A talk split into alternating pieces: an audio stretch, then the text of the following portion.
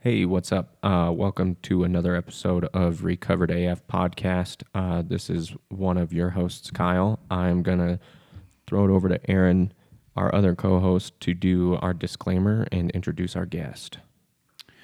Hey, what's up? Sorry, I was looking at a text message. You're all good. You're good to go. Professional situation here. So, yeah. So, um, we on this podcast are not affiliated with any twelve-step groups. Um, we're just a couple of guys that are sharing our experience. Um, Kyle and I have recovered as a result of uh, taking the twelve steps, but we in no way speak for uh, those twelve-step groups. And uh, one of the things that we, we want to talk about today is um, we've also... I've also done other things. I, we talked about diet and, uh, you know, reading literature that we wouldn't read inside our rooms.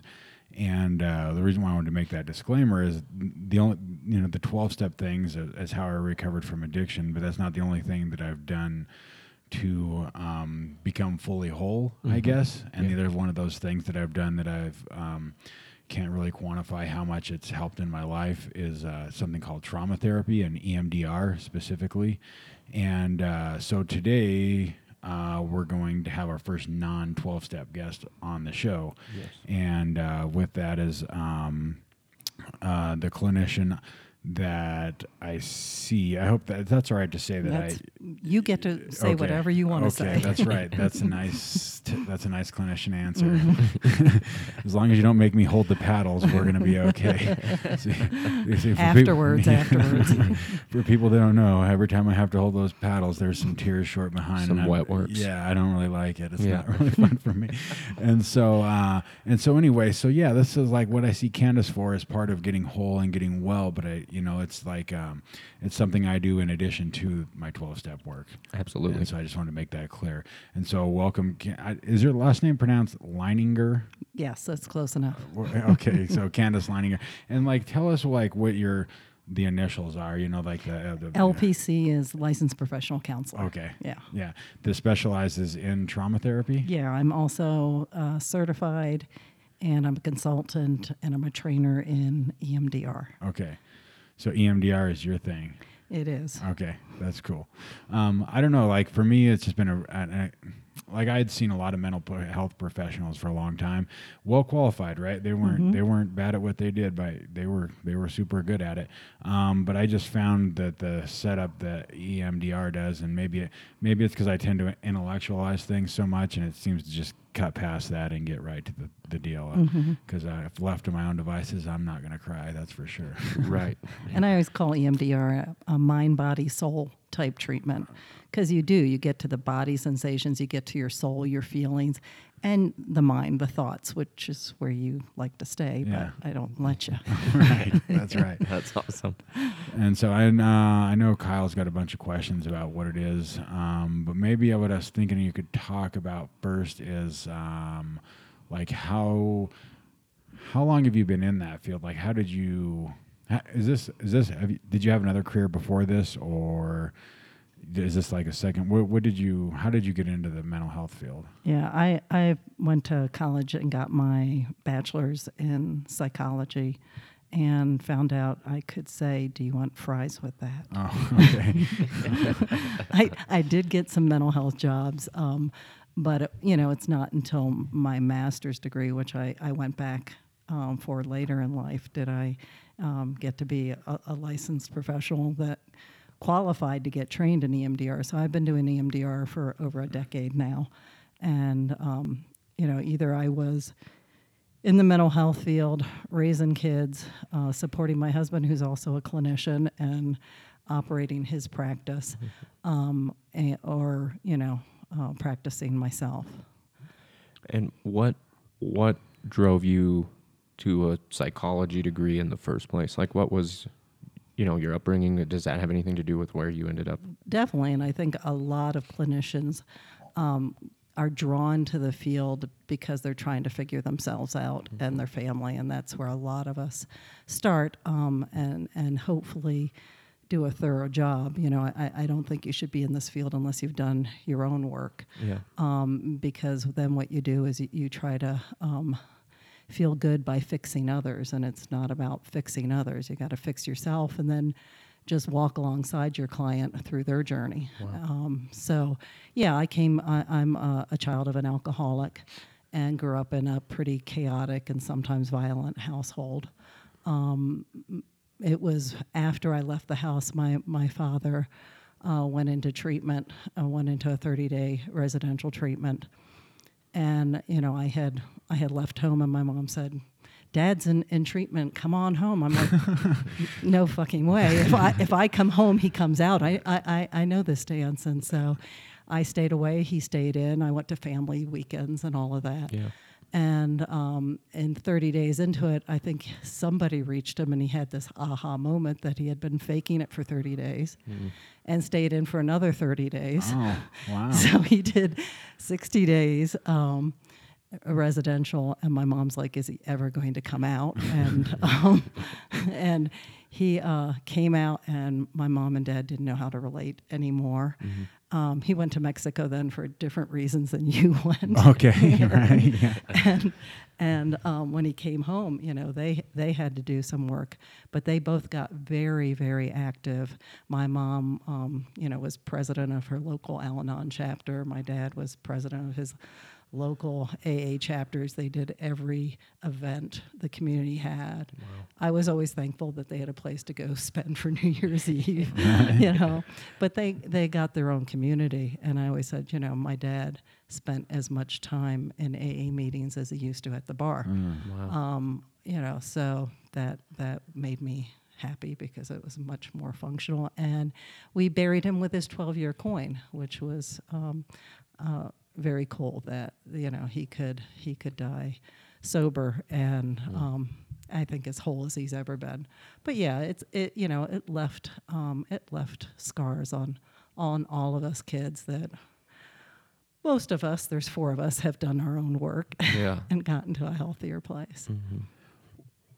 So you were already out of the house when he went into treatment? You were an adult, or you were like I was, in college? Or? I, I, yeah, I was just entering college, but okay. you know, I stopped coming home.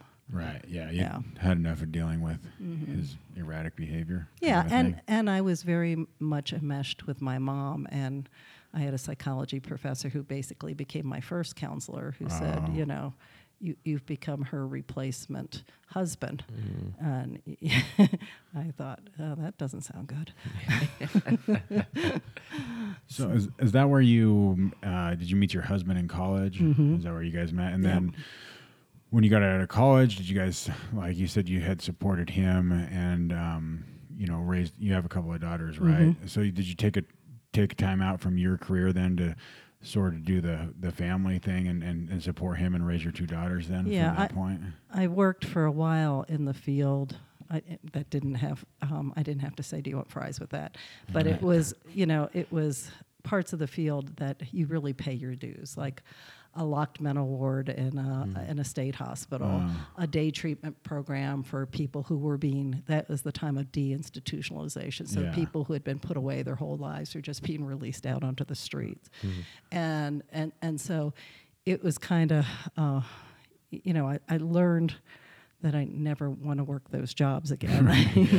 I mean, it was helping people who, yes, they needed help, but it, it was it was just tough. Yeah. Mm. You know, um, and then um, I, I supported my husband. I had to leave the mental health uh, field when my husband went to get his P H D because we couldn't afford, you know, yeah. me to support us on on. Um, on a mental health um, bachelor's in psychology. Right. So I, I went into sales, made good money.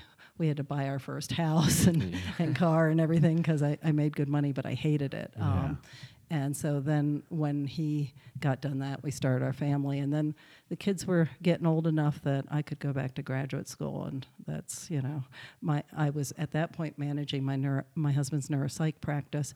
And my husband would hear me out in the waiting room, you know, joining with the families and saying, "You're giving a lot of good counseling away free in the waiting rooms. How about you go back to school so you can get licensed?" So, yeah, it worked out pretty good. There was nothing left for him to do by the time you got done yeah. with him? No, he he was dealing with a head-injured okay. person, and I was I was supporting the family. But oh, then okay. when I went into practice with him, you know, that was a, a lot of my... Uh, um, beginning was seeing seeing people. And I, I just, whenever I ran into somebody who had complex trauma, I knew to refer them to somebody who was E M D R trained, okay. which I had a good colleague down down the hallway. But um, I, I just never felt competent enough to deal with them and always handled them with kit gloves until I got trained. So after you got your master's degree, did you immediately start into trauma therapy, E M D R, or was it was that? It was probably a year after, mm-hmm. um, a year or two after I got my master's degree that I went and got E M D R trained. Yeah.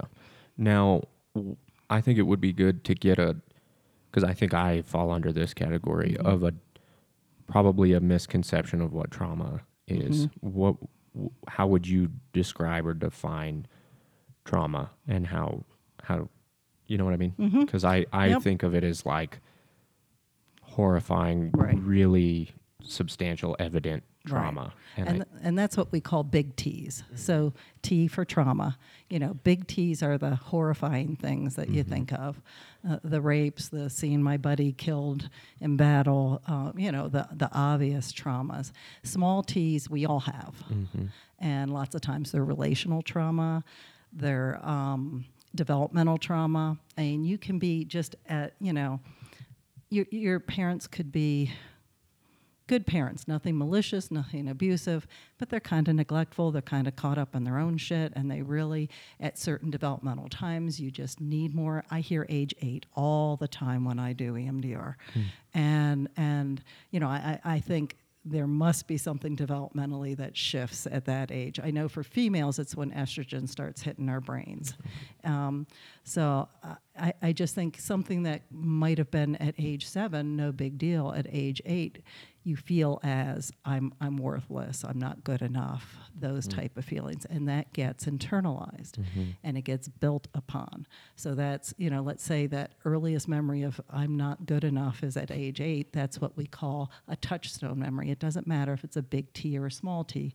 It gets stored the same way, and it creates what I call an undercurrent in your life and your self-esteem mm. and until you find it and you reprocess it and desensitize it, which is what the D and the R is in E M D R. Okay, okay? yeah. So, yeah, I mean, I, I think, you know, everyone could benefit from E M D R, quite frankly. Yeah.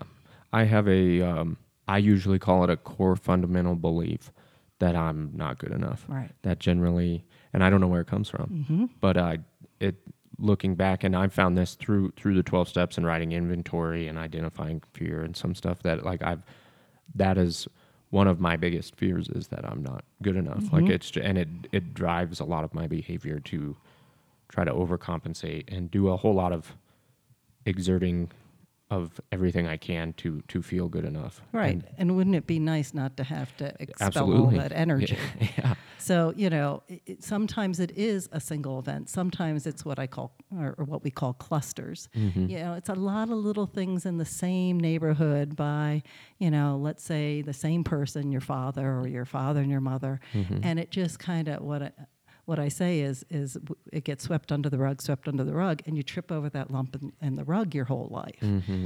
And and so, you know, people, you know it's a small T when you say, yeah, when I think of that, um, it comes back much more vivid than I would think. Mm-hmm. Or I don't know why it still chokes me up, but it, it, it, it does. And that's stupid, or that's, mm. you know, ridiculous, mm-hmm. because it was no big deal. So I always say to people, you've been minimizing this your whole life. How's yeah. it working for you? You know? yeah. Not well. It's exactly. still it's still there. Right. You know, it might be a twenty, thirty-year-old memory. It's still there. It still sucks. It still hurts, mm-hmm. and it needs attention. Mm-hmm. And so, yeah, we, we work on reprocessing and desensitizing it, and and and that's the the heart and the head connection there. So So you, you know in your head it was no big deal. It shouldn't define the way you feel about yourself. Yet in your heart, you still feel that way. So you have that disconnect. In my head, I know I'm okay. I know I'm good enough. In my heart, I feel like I'm worthless. Mm. And so when you, we can reprocess what's in your heart, then all of a sudden your heart and your head can match up. Right. And you can know you're good enough, and you can feel you're good enough. Yeah. So, I mean, it's it's amazing, but I listened to the interview with your fiancée, mm-hmm. Megan, yeah, right? Yes. And, and she talked about um, A A was something she finally went to she didn't want to. Yeah. She she was desperate to try anything, and she knew that's where she was at. Yeah. And that's how it is with people often who come for E M D R.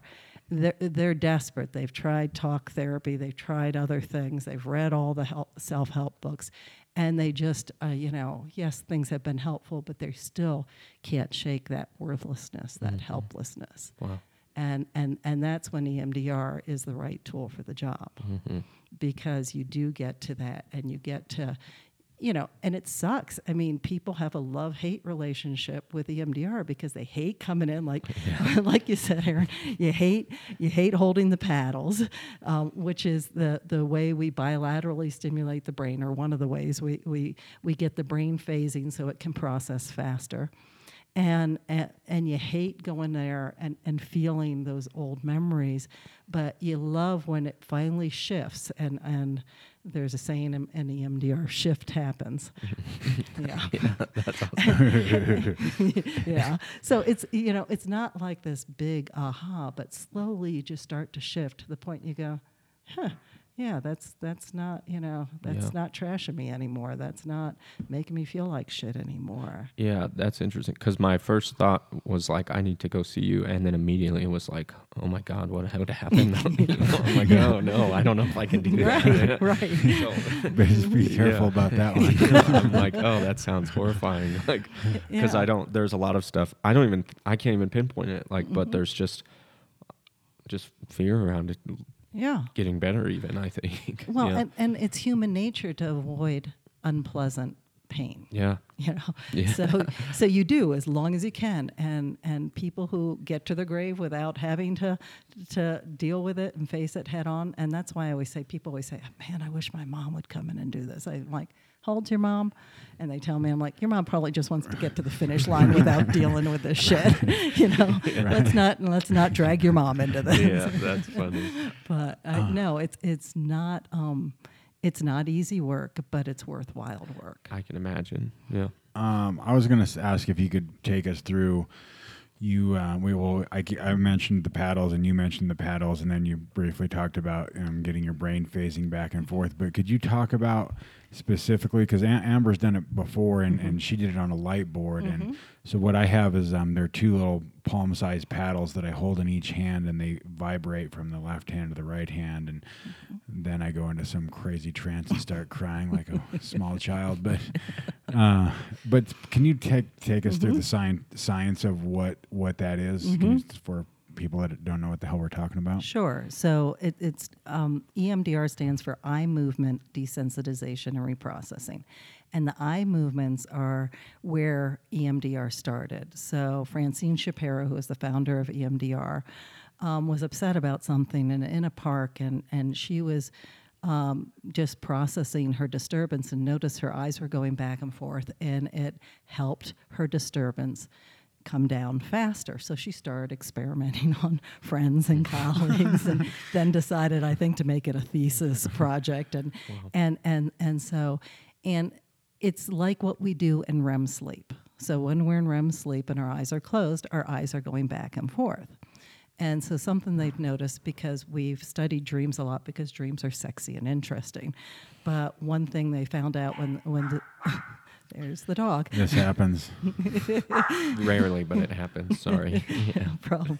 And, and and so when they study people in REM sleep, one thing they noticed was a distortion in, in time. You know, they would either think that, um, so your first REM cycle is like twenty minutes long. If you sleep eight hours, it could be up to an hour long. Mm. But people would say, oh, it feels like I was in there for hours, and it was a twenty-minute REM cycle, or it felt like I was in there for days, and it was a sixty-minute REM cycle. So there was a distortion of time that went on, and often when people are in a set and doing doing E M D R, which is when we're typically not talking, and, and there's some form of bilateral stimulation going on, either, either with eye movement, like you talked about with Amber with the light board, or with the, the paddles, the tappers, um, vibrating back and forth, or you can do it with auditory, with sounds going back and forth, or you can do all three together. Teenagers are notorious for wanting all three modalities okay. at once. Yeah.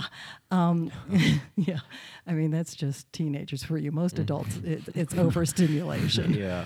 But, and, and, and so it gets the brain phasing and processing. So lots of times we get frozen, we get stuck in, in our trauma and our thoughts, and we just kind of loop, or we get hunkered down in it, where this gets the brain processing. So we've been bilaterally stimulating our brains before E M D R, not just in R E M sleep, but have you ever gotten upset and gone for a walk? And, you know, you storm out and you're walking and you're walking. Well, your feet hitting the ground is a form of bilateral mm-hmm. stimulation. So, you you know, you start walking and then you start thinking and you start calming down and you start thinking, well, maybe I can go back to the office or the house or wherever mm-hmm. I stormed out of now that I, I've processed what's going on. So we've been using bilateral stimulation. Before I knew anything about E M D R, I used to be a pacer. And my husband would come mm. home and he'd see me pacing in the living room and go, uh-oh. You know? And he'd, you know, try to duck back out. Yeah. Yeah. And I'm just like, it's, you know, I, I just need some time, and I didn't know why I was pacing, but it helped me process whatever I needed to process. Mm. Now I just e- tap on myself. You know, if I've got a disturbance, I just let myself think about it and tap on myself. Usually I tap on my collarbones. Um, even if I have the tappers around, I still usually use just tapping on my collarbones, mm-hmm. and that's my preferred bilateral stimulation to kind of let the disturbance peak and substi- subside and let me kind of, you know, process through it. Mm. And and E M D R is is great not only because it's it's an effective tool that works very efficiently. So people, you know, will spend less time in therapy and get more bang for their buck. Mm. But also you can integrate uh, a lot of other therapies. So there's inner child work or internal family systems work that I like to integrate. And and, and it, it can really help move things along too. But that's not something we teach in the beginning when we teach new E M D R therapists, but it's it, you know it's something that I've learned to integrate. And the inner child work, you know, it is very powerful work and very healing. And mm-hmm. I say, you know, you are the best person to reparent yourself. Mm-hmm. And it, it's just um, it's a great it's another therapy that can easily get integrated into E M D R. Now, is there a um, I don't want to use the phrase, but I, I don't have a better word, qualification to to, to get into E M D R? Mm-hmm. Like, is there, okay, you tried this and this and this, and now it's this? Or how do, how would someone... Oh, qualify for yeah, E M D R. Exactly. I gotcha, I yeah. gotcha. Um, everybody pretty much is getting E M D R in my office. Right. One, because people come here, you know, people come to me often through word of mouth. Mm-hmm. Um, but... So it's a, a eight-phase process. So phase one and two is history and preparation. And you might have somebody who's very fragile and is going to stay in that phase two, that preparation phase, much longer than somebody who's not as fragile. Mm-hmm. But my goal is always to get to phase three and four where you get to start reprocessing. Mm-hmm. Um, phase three is is uh, assessment, or as I call it, activation. And then phase four is when we turn the paddles on. and and then um, we after that, we do body scan, because like I said to you before the show, it's really a mind, body, soul treatment. So we want to not only get to the negative cognitions about self and and and, and the feelings in your heart, but also we keep, um, our body has a own, its own set of memories. Mm. And so people talk about muscle memory. Mm-hmm. Well, The, the body, um, really, when you're going through it, um, it, it kind of weirds people out. And weird is the number one word my clients use yeah. to ex- to describe E M D R. They'll get a headache, so we're getting close to the end of the session, and I'll say, you know, how you doing? And they'll say, fine. And I say, well, you know, scan your body. Um, and they'll say, you know, oh, I, ha- I I have a little bit of headache, but that's probably from crying so hard.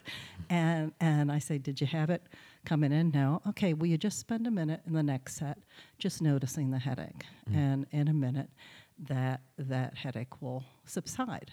It's just, you know, usually during that trauma event we reprocessed, maybe they got a headache during that and their body is remembering it. Mm-hmm. So it's not really a real headache, it's a memory of a headache. Wow.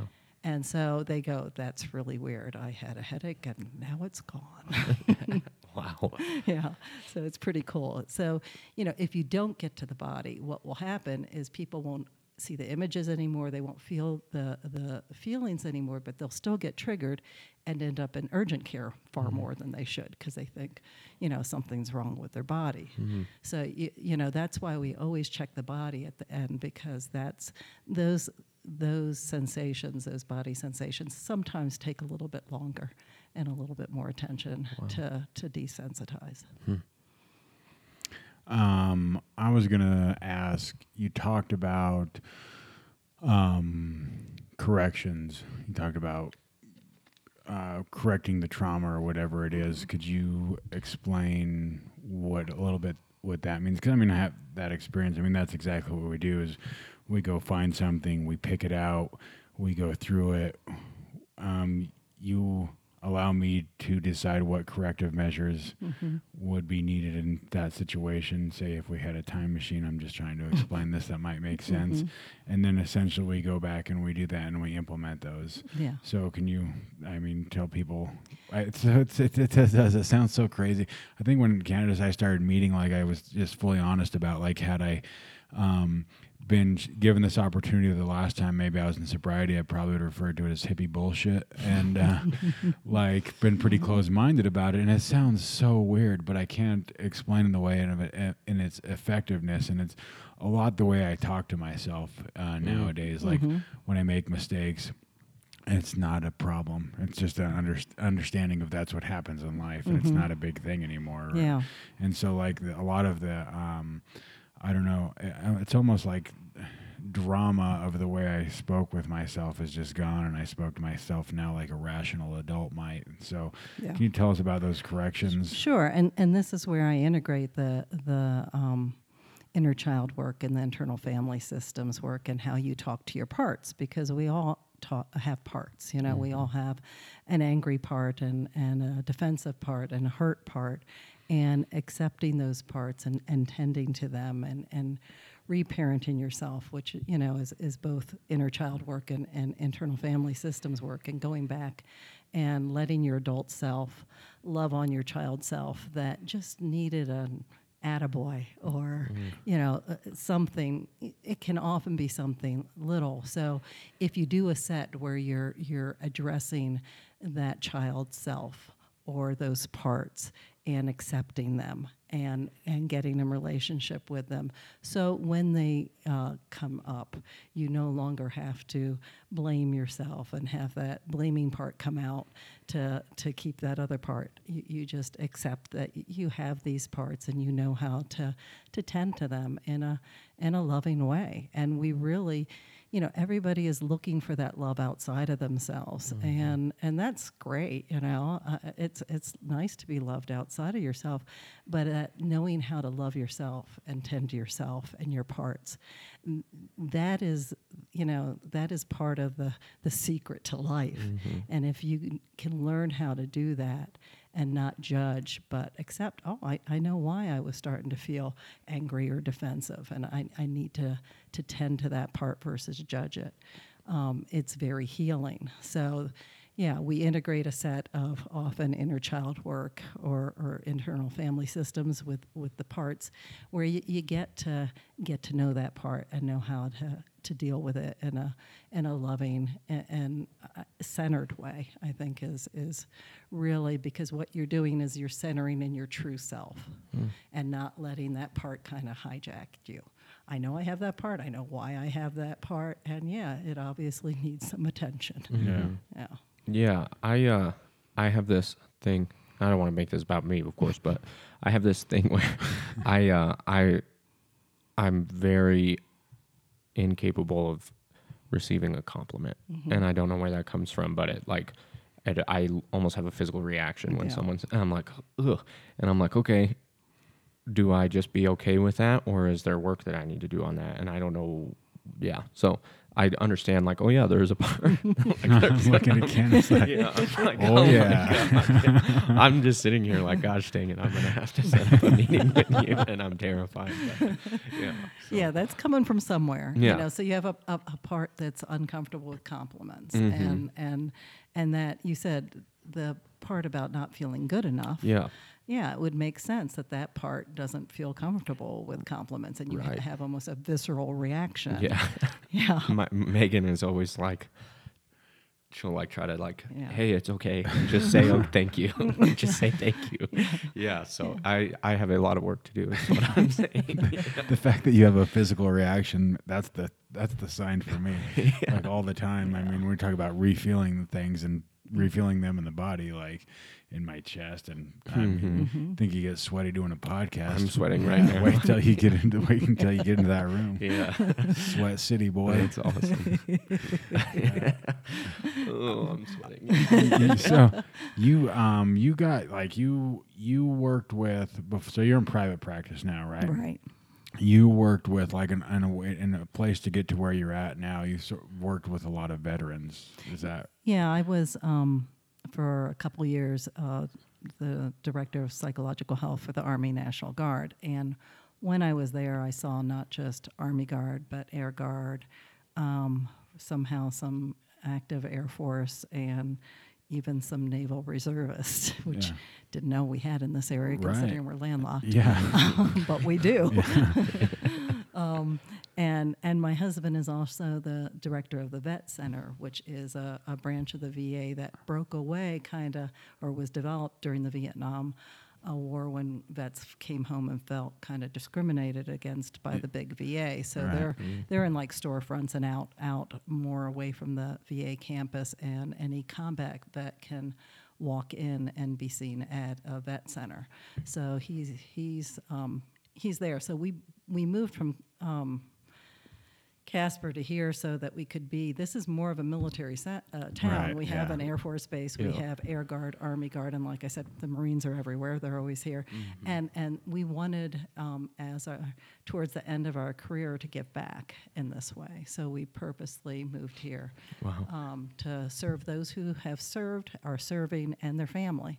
And I see a lot of spouses of, mm. of military folks too, because they experience like P T S D from their spouse's service too, or is just just regular everyday trauma, or is it the trauma that comes with the uncertainty of having a loved one, you know, deployed, kind of a thing? Yes, yeah. Both. All of it. All of the above. All of everything. The, the interesting thing, though, rarely, and I can't even think of a situation, have I not worked with a, a, a combat uh, vet uh, who's either active duty or or, or, or retired, and not gotten into their childhood stuff. Really? Yeah. So this stuff's coming out before.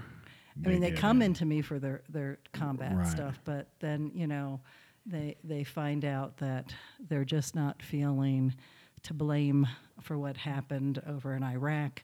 Um, because of what happened over in Iraq, but very early on, they were kind of the scapegoat in the family, mm-hmm. and, and they always felt to bra- blame, so that stuff bubbles up, and we address it. What's funny about that is um, the first time that we'd heard of E M D R, Amber did it. My uncle recommended it for her because she had a single-car accident mm-hmm. when she was ejected from the vehicle, and she would she would be, she would have to stop with paralyzing fear while she was driving, so my uncle suggested that she try E M D R, but she could never get to the accident because all of her shit from junior high would come up. Really? Yeah, like, and and and and the uh, clinician that was doing with it told her, like, if you have if you have if you have issues, that that's going to come up. And even my uncle, the one that suggested it, had talked about training it, and when he would they would have to practice on each other, and when they were practicing on each other, his shit would come up. Like it'll it'll get it out of mm-hmm. you. Well, as a, as a clinician, when you go to become E M D R trained, we tell you to come with the trauma you are willing to work on yourself that's appropriate to work on in a training environment. Mm. So half the time you're in an academic setting, and the other half the time you're in a practicum setting mm. where you are the clinician or the client. Wow. So, you know, there's nobody who's E M D R trained who hasn't worked on their own stuff, at least a little. Yeah. Yeah. You know? And, and you know, so there's a saying in E M D R, y- you start with worst or first. So worst let's use Amber's situation, yeah. is, is the car accident. First may be that junior high stuff, yeah. even though first is usually younger than that. Uh, somewhere between the ages of three and eight is usually when I get my first target. So if somebody is is like Amber and can't drive because of that, that car accident, you and it's interfering with da- daily living, then you can go and just focus on that and contain everything else. Now, you're not going to get the disturbance all the way down because it's got feeder memories. Somehow that car accident also reminds her of stuff that happened, mm-hmm. you know. So you contain everything and you can get down the disturbance enough with that car accident uh, trauma so that she can drive. And then you go back and you start chronologically kind of moving through stuff. Mm. But it's hard when your your brain is pulling you there and you can't and you can't contain it, which kind of sounds like her situation. Yeah, yeah. yeah. Absolutely. Yeah. Now you have uh, you said it's like an eight-part program. Is there an end game? Like it, do mm-hmm. do do you do it enough and then you're done? Like for I just think of like.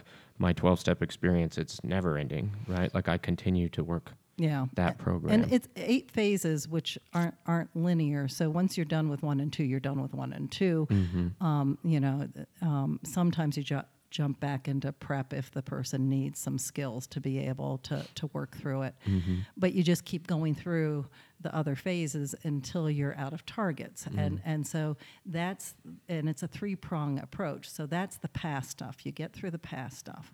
And then there, there's the present prong. So you talk about triggers, anything that happens. So sometimes doing the past work desensitizes the present, but you want to make sure that if there's any disturbance still around the present triggers, that you take that through the same process. Mm-hmm.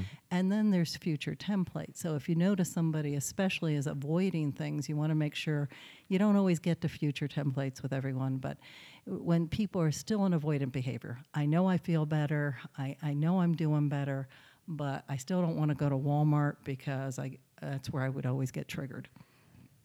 Excuse me, no matter what the person's trauma is, Walmart always seems to be a trigger. Yeah, okay. That's right. I have a good Walmart story. Yeah, we, we've already ta- I had to take Wal- a Valium to get through Walmart, and he had a, a damn near all near breakdown yeah. and new in sobriety. Yeah. Oh, yeah. I don't care what your trauma is, Walmart's a trigger. Yeah. So, it, it, you know, if I say to my client, I know we're through, you know, everything, and, I, you know, I say, okay, let's imagine you going to Walmart uh, this this weekend, and and oh, so how would awesome. you like that to go? How would be the optimal way a visit to Walmart go? Okay, so then we we kind of run that little movie in their head mm-hmm. with some slow bilateral stimulation and and or slow to medium. You don't want to real activate it. Okay, so now let's say you go to Walmart and you have a challenge. What could that challenge be? Oh, there's screaming kids, or there's, you know, mm-hmm. um, whatever goes down in Walmart. You know, people dropping things, being loud.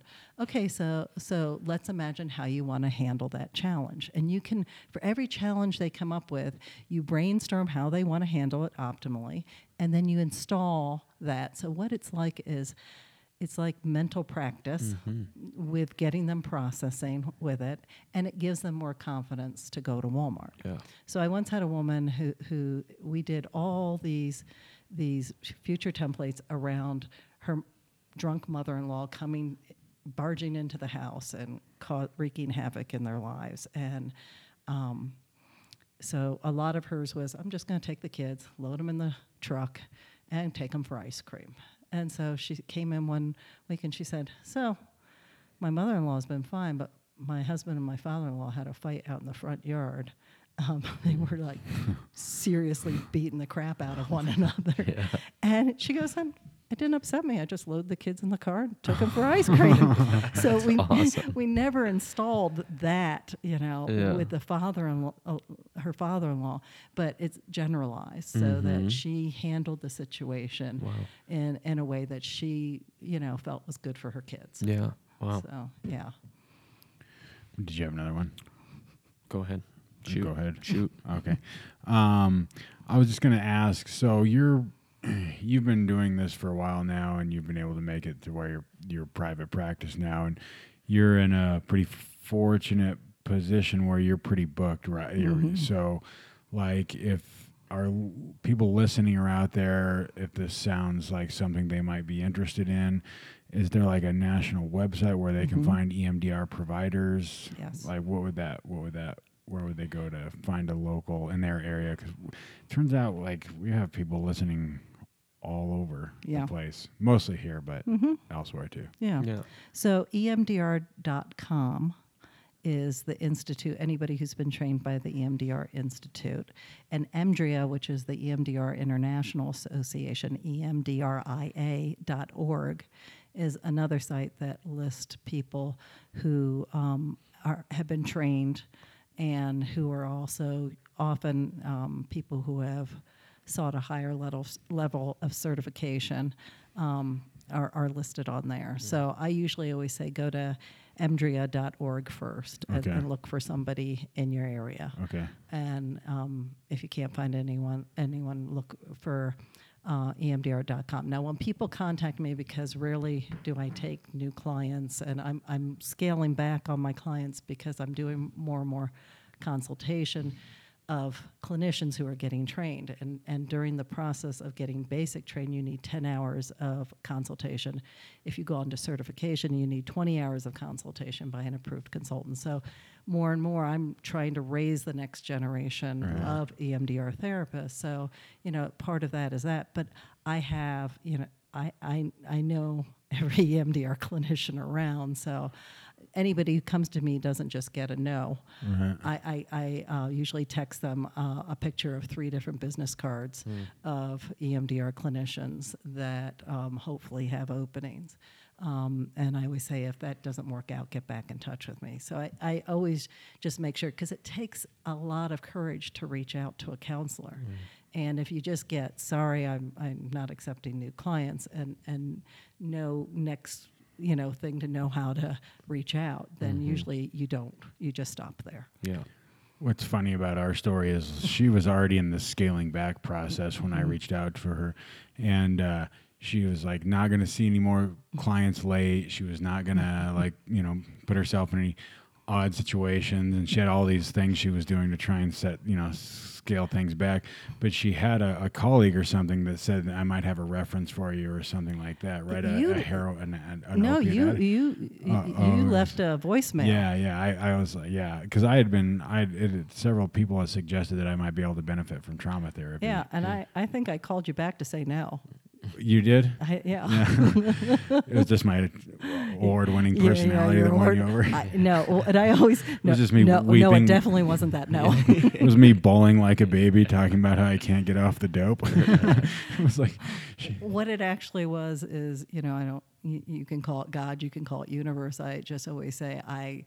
I follow my gut, and I, I cross paths with those who I'm supposed to cross paths with, mm-hmm. and my gut was just telling me I should take you. And my husband, you know, so you, you took another client when you said you're done. Um, it's a recovering heroin addict who you're seeing after hours in the the office all by yourself. What the fuck?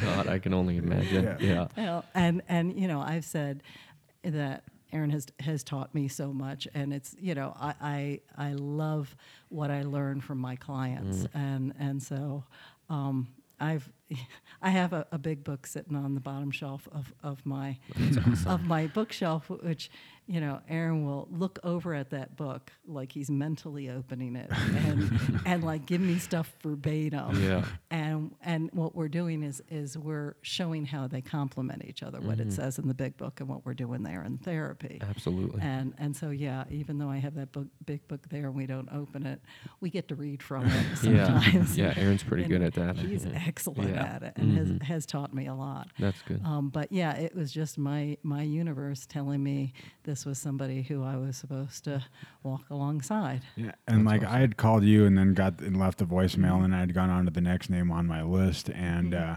was in the middle of like setting up an appointment with her, mm-hmm. and you called back, and like something told me just to like make sure to click over and take that call, and. You like reluctantly took that appointment, and I called her back, and I was like, I, I found somebody else. So I just I appreciate your time. So it was one of those things where, mm-hmm. yeah, I don't know, it just worked out the way it was supposed to for sure. That's awesome. Yeah. That's what I was going to ask, and you kind of just hit on it. Is what what is the um, I would imagine that it's really rewarding, but what are the, the wins that you get to experience, at, you know, in the field? What do you, what's some of the stuff that oh, you just value? It's it's incredibly rewarding. Um, and, and when I say to people I'm a trauma therapist, they look at me like I'm, you know, half-baked. Yeah. um, yeah. But, you know, to have somebody, and and I, I, I when I did talk therapy, I, I would I would say it, it's rewarding, but not like now, mm. because you see people make these positive shifts, and sometimes they even uh, kind of forget why they came in to see you because they get feeling so good. Mm. And and we say this in training, don't get offended if one day your E M D R client just looks over at you and go, yeah, no offense, but I don't even know why I, I'm I, I'm in therapy. And it's like, sounds like it's time for you not to yeah, be in therapy. No kidding. You know? Wow. So, so you know, my, my clients, they I, I meet them where they're at, and and some people, you know, they want to keep seeing me every week, and I'm like, eh, you don't really need to, so mm-hmm. that's unethical, mm-hmm. but we'll we'll bump back to every other week, and then once a month, and yeah. once every other month, and I always, as I, I end with a client, one, they know how to take care of themselves, how they talk to themselves, and how to deal with their own disturbances, uh, and two, they know the right tool for the job, so if something comes up that we missed, or they have a new trauma, you know, and they can't move it themselves, and I say, you know, if it's way down the road and I'm retired, you know how to find it on emdria dot org mm-hmm. or E M D R dot com. You know the right tool for the job. Just go back and get some E M D R. Wow. So, uh, you know, everyone's different. Um, I once had this attorney who said to me, you know, I have this one single incident, but it went on over, it was a case, a traumatic case. And she goes, I just want to desensitize this. How long will it be? And I said, well, I can't guarantee it in stone, but I'm going to say five sessions. And I did it exactly in five sessions. That's awesome. And believe me, she keeps referring to me now. But I, it was it, it was pretty simple, and I knew we were going to contain anything that came up because she told me mm-hmm. she didn't want to deal with anything else. And and so, yeah, if it's single incident trauma, we say three to five sessions. Mm-hmm. So I, I knew even though we were working with something that went over time, it's still a single incident trauma. Mm-hmm. Mm-hmm. So it can move very fast, but often people, they get in, they come in for, like like Amber, they come in for the car accident and they start dealing with, with other stuff, where other people are, are much more, nope, this is it, this is all we're mm-hmm. going to work with, and mm-hmm. that that's it. So um, it, it can be quite quick. With teenagers and kids, it moves so quick, it's unbelievable. I once had an eight-year-old boy. His house had burned down. Um, everybody got out, everybody was safe, but he had had night terrors every night for a year. Mm-hmm. And his mom brought him in, and, you know, I kind of educated her, got to know her. The next session, we got right into reprocessing, and uh, the next se- session, she says he hasn't had a night terror. And I checked just to see if anything was there. But that little eight-year-old brain, it was single incident trauma. Mm-hmm. It, it just moved right through it. I mm. mean, it was incredibly fast. So, wow. you know.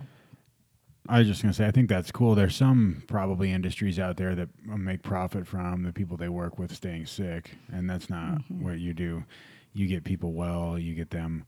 Uh, that's why your practice is called Time to Thrive, right? Mm-hmm. You get them out there killing it and kicking ass in life mm-hmm. and then, you know, set them free, yeah. right? Not trying to keep them sick and, you know, stuff like that. Yeah, I, I don't want to abandon them, but I, I, I, I, you know, don't want to keep them there when they don't need to be there. Yeah. Mm-hmm. They know I'm, I'm there to help. And, yeah, and sometimes they need a little bit longer and sometimes they don't. But the reason I named my practice Time to Thrive was because I see every hour on the hour incredible survivors. Mm-hmm. And they got great survival skills. However, survival skills are usually the opposite of thriving mm-hmm. skills. And so to get them to let go of those survival skills, convincing them they'll be there if you need them, and and, and learn different skills mm-hmm. is is a challenge. But yeah, I you know I, I know that that they know how to survive. Mm-hmm. They've survived incredible things, but they haven't a clue how to thrive. Yeah, I think that's one thing I uh, I recently have had experience with is like I it's hard to let go of those survival skills because A, it's the only life I've ever known, mm-hmm. and and they they're per- perceived as an asset mm-hmm. where further look, they might be holding me back. Yeah. You know, yeah. Yeah, it's kind of staying stuck in that survival mode. Yeah. And that's why people see me uh, is is they're tired of just surviving. Mm-hmm. And and they really, you know, they want to thrive, but they don't know how to get there. Yeah. And and so I always say, you know, it's your path, but I have the flashlight. Mm-hmm. And yeah. I'll walk alongside you with the flashlight and shine awesome. It down that path. That's so good. Uh, I was just going to say, again, to clarify, so anybody anybody really can qualify. Anybody mm-hmm. that's really lived at all is probably experiencing some trauma in yes. their life and could benefit. Yeah. Is it usually people that are stuck? I mean, what? Who do you find ex- could benefit the most from trauma therapy? Like, who do you see that really, when they come in, you, like, is there a specific thing, like soldiers that are experiencing mm-hmm. P T S D, or is it women that have been, you know, the victims of, of violent sexual acts, or like, who do you see, is there a particular group of people that you see that really benefit from trauma therapy the most, or is it just? It's it's all of the above. The, when I'm training other therapists, what I always say to them is, you know, you're you're coming to get trained to, to you know, help those soldiers or, or, or those people with, with sexual trauma. But I say, you know, don't forget the small T's, because they're your goal, mm-hmm. gold. It's, people think, um, I, I don't have trauma, I just have low self-esteem. Well, that low self-esteem is from th- those small T's. Yeah. Mm-hmm. So I love when I get to work on somebody's small T's, because they had no idea the burden they were carrying around.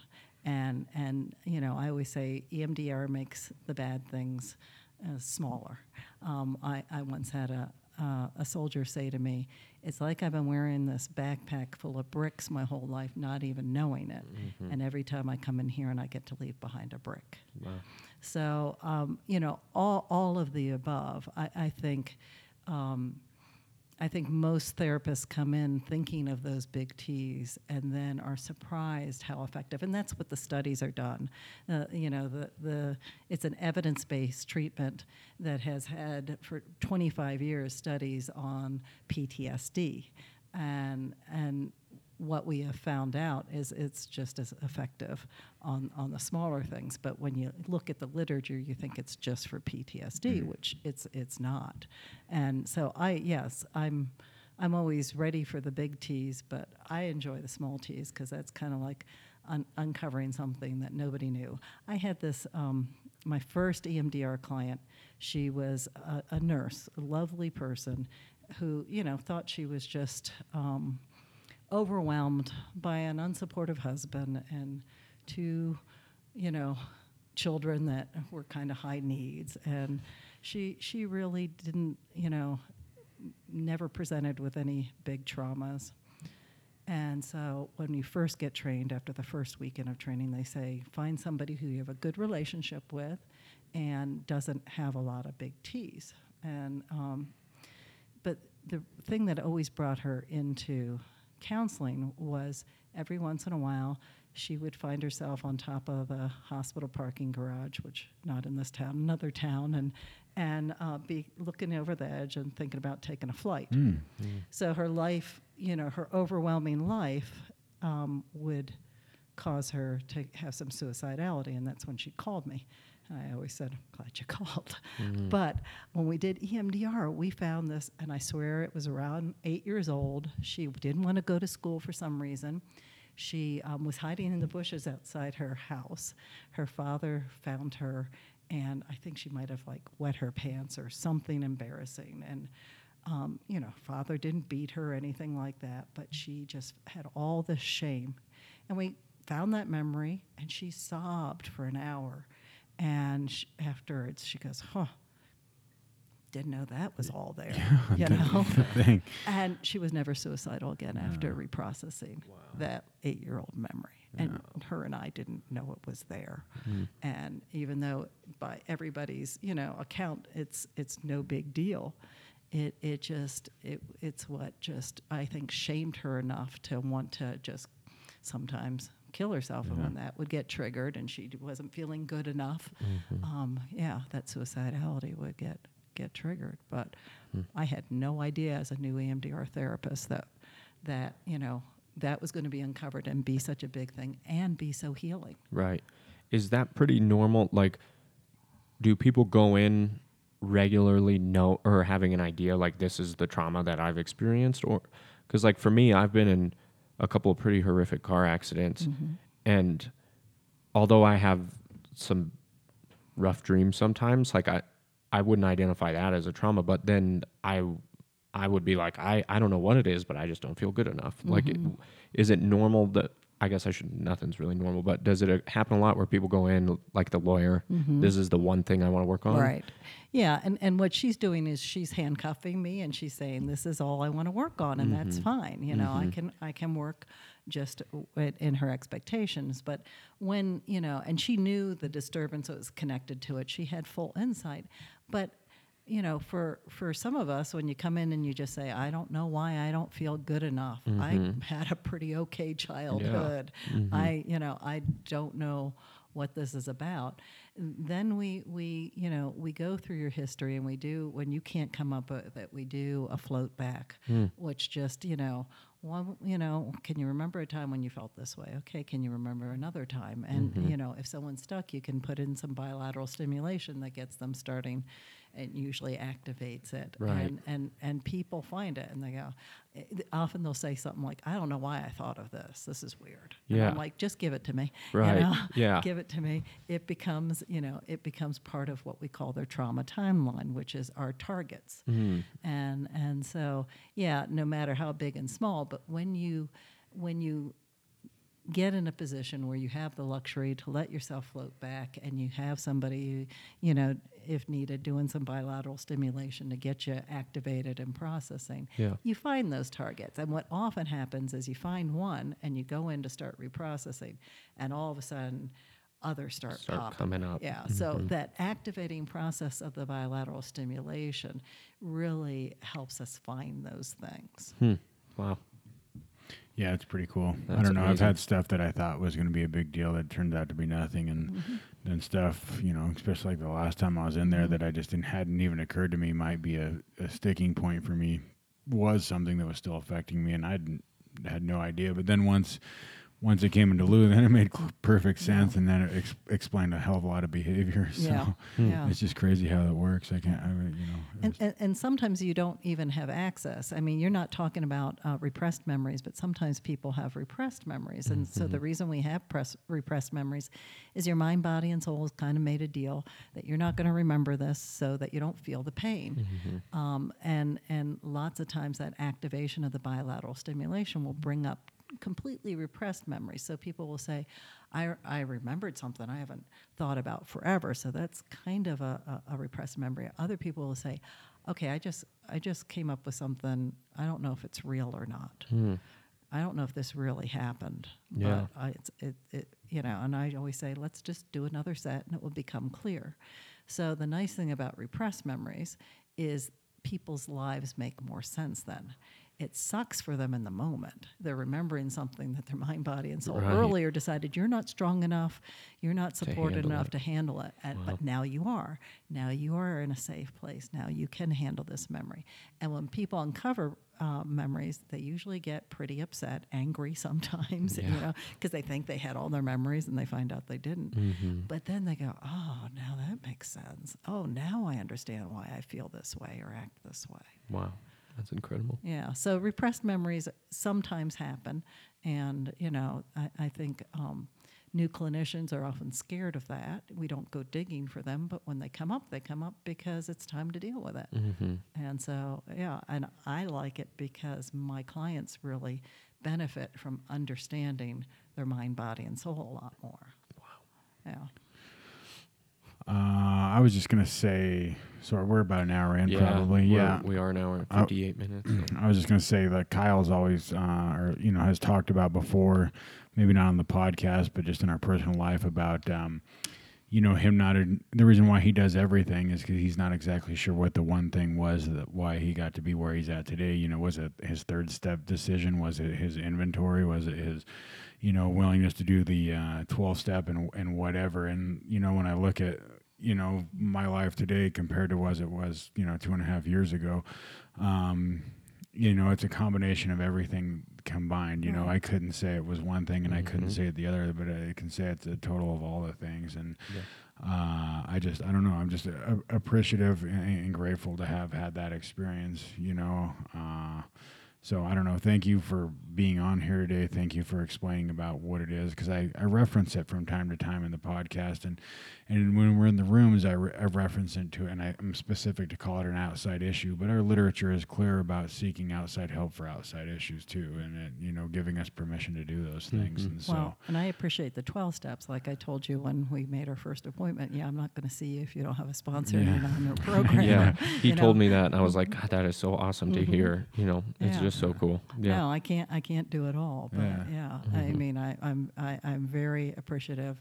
You know, I, I if I knew if it could get my father there, it could get anybody yeah. there. I suppose so. Yeah. Didn't yeah. you uh, yeah. Didn't you say, well, here's the deal. I'm starting my own meeting yeah. and all this. And it was like, that's not going to work. She was like, no, I need you to be part of an yeah. established twelve-step like, fellowship. That, that's cool, but yeah, no, you also need to. How about a real one, man? Oh, that is so funny. I'm sure you, yeah. you still agreed to see me. Bless your heart. Uh, yeah, no like kidding. Like I said, my universe just brought you to me. That's so, so awesome. That's awesome. I just want to say thank you, Candice. This oh, was sure. super informative. I'm really glad that you were willing to be on it. No, so thank, thank you. Thanks for inviting me. Appreciate awesome. it. You want to plug our Oh, yeah. Email? We have a, we have an email. Um, it's recovered A F podcast at gmail dot com. And uh, if you have any questions. And then w- give us just real quick the websites for people that are interested in E M D R again. Sure. E M D R dot com and E M D R I A. Dot org. And those, and then people looking for a, a local trauma therapist in their area can find one yes. of those websites. Awesome. Yeah. Thank you again, Candice. Sure thing. Cool.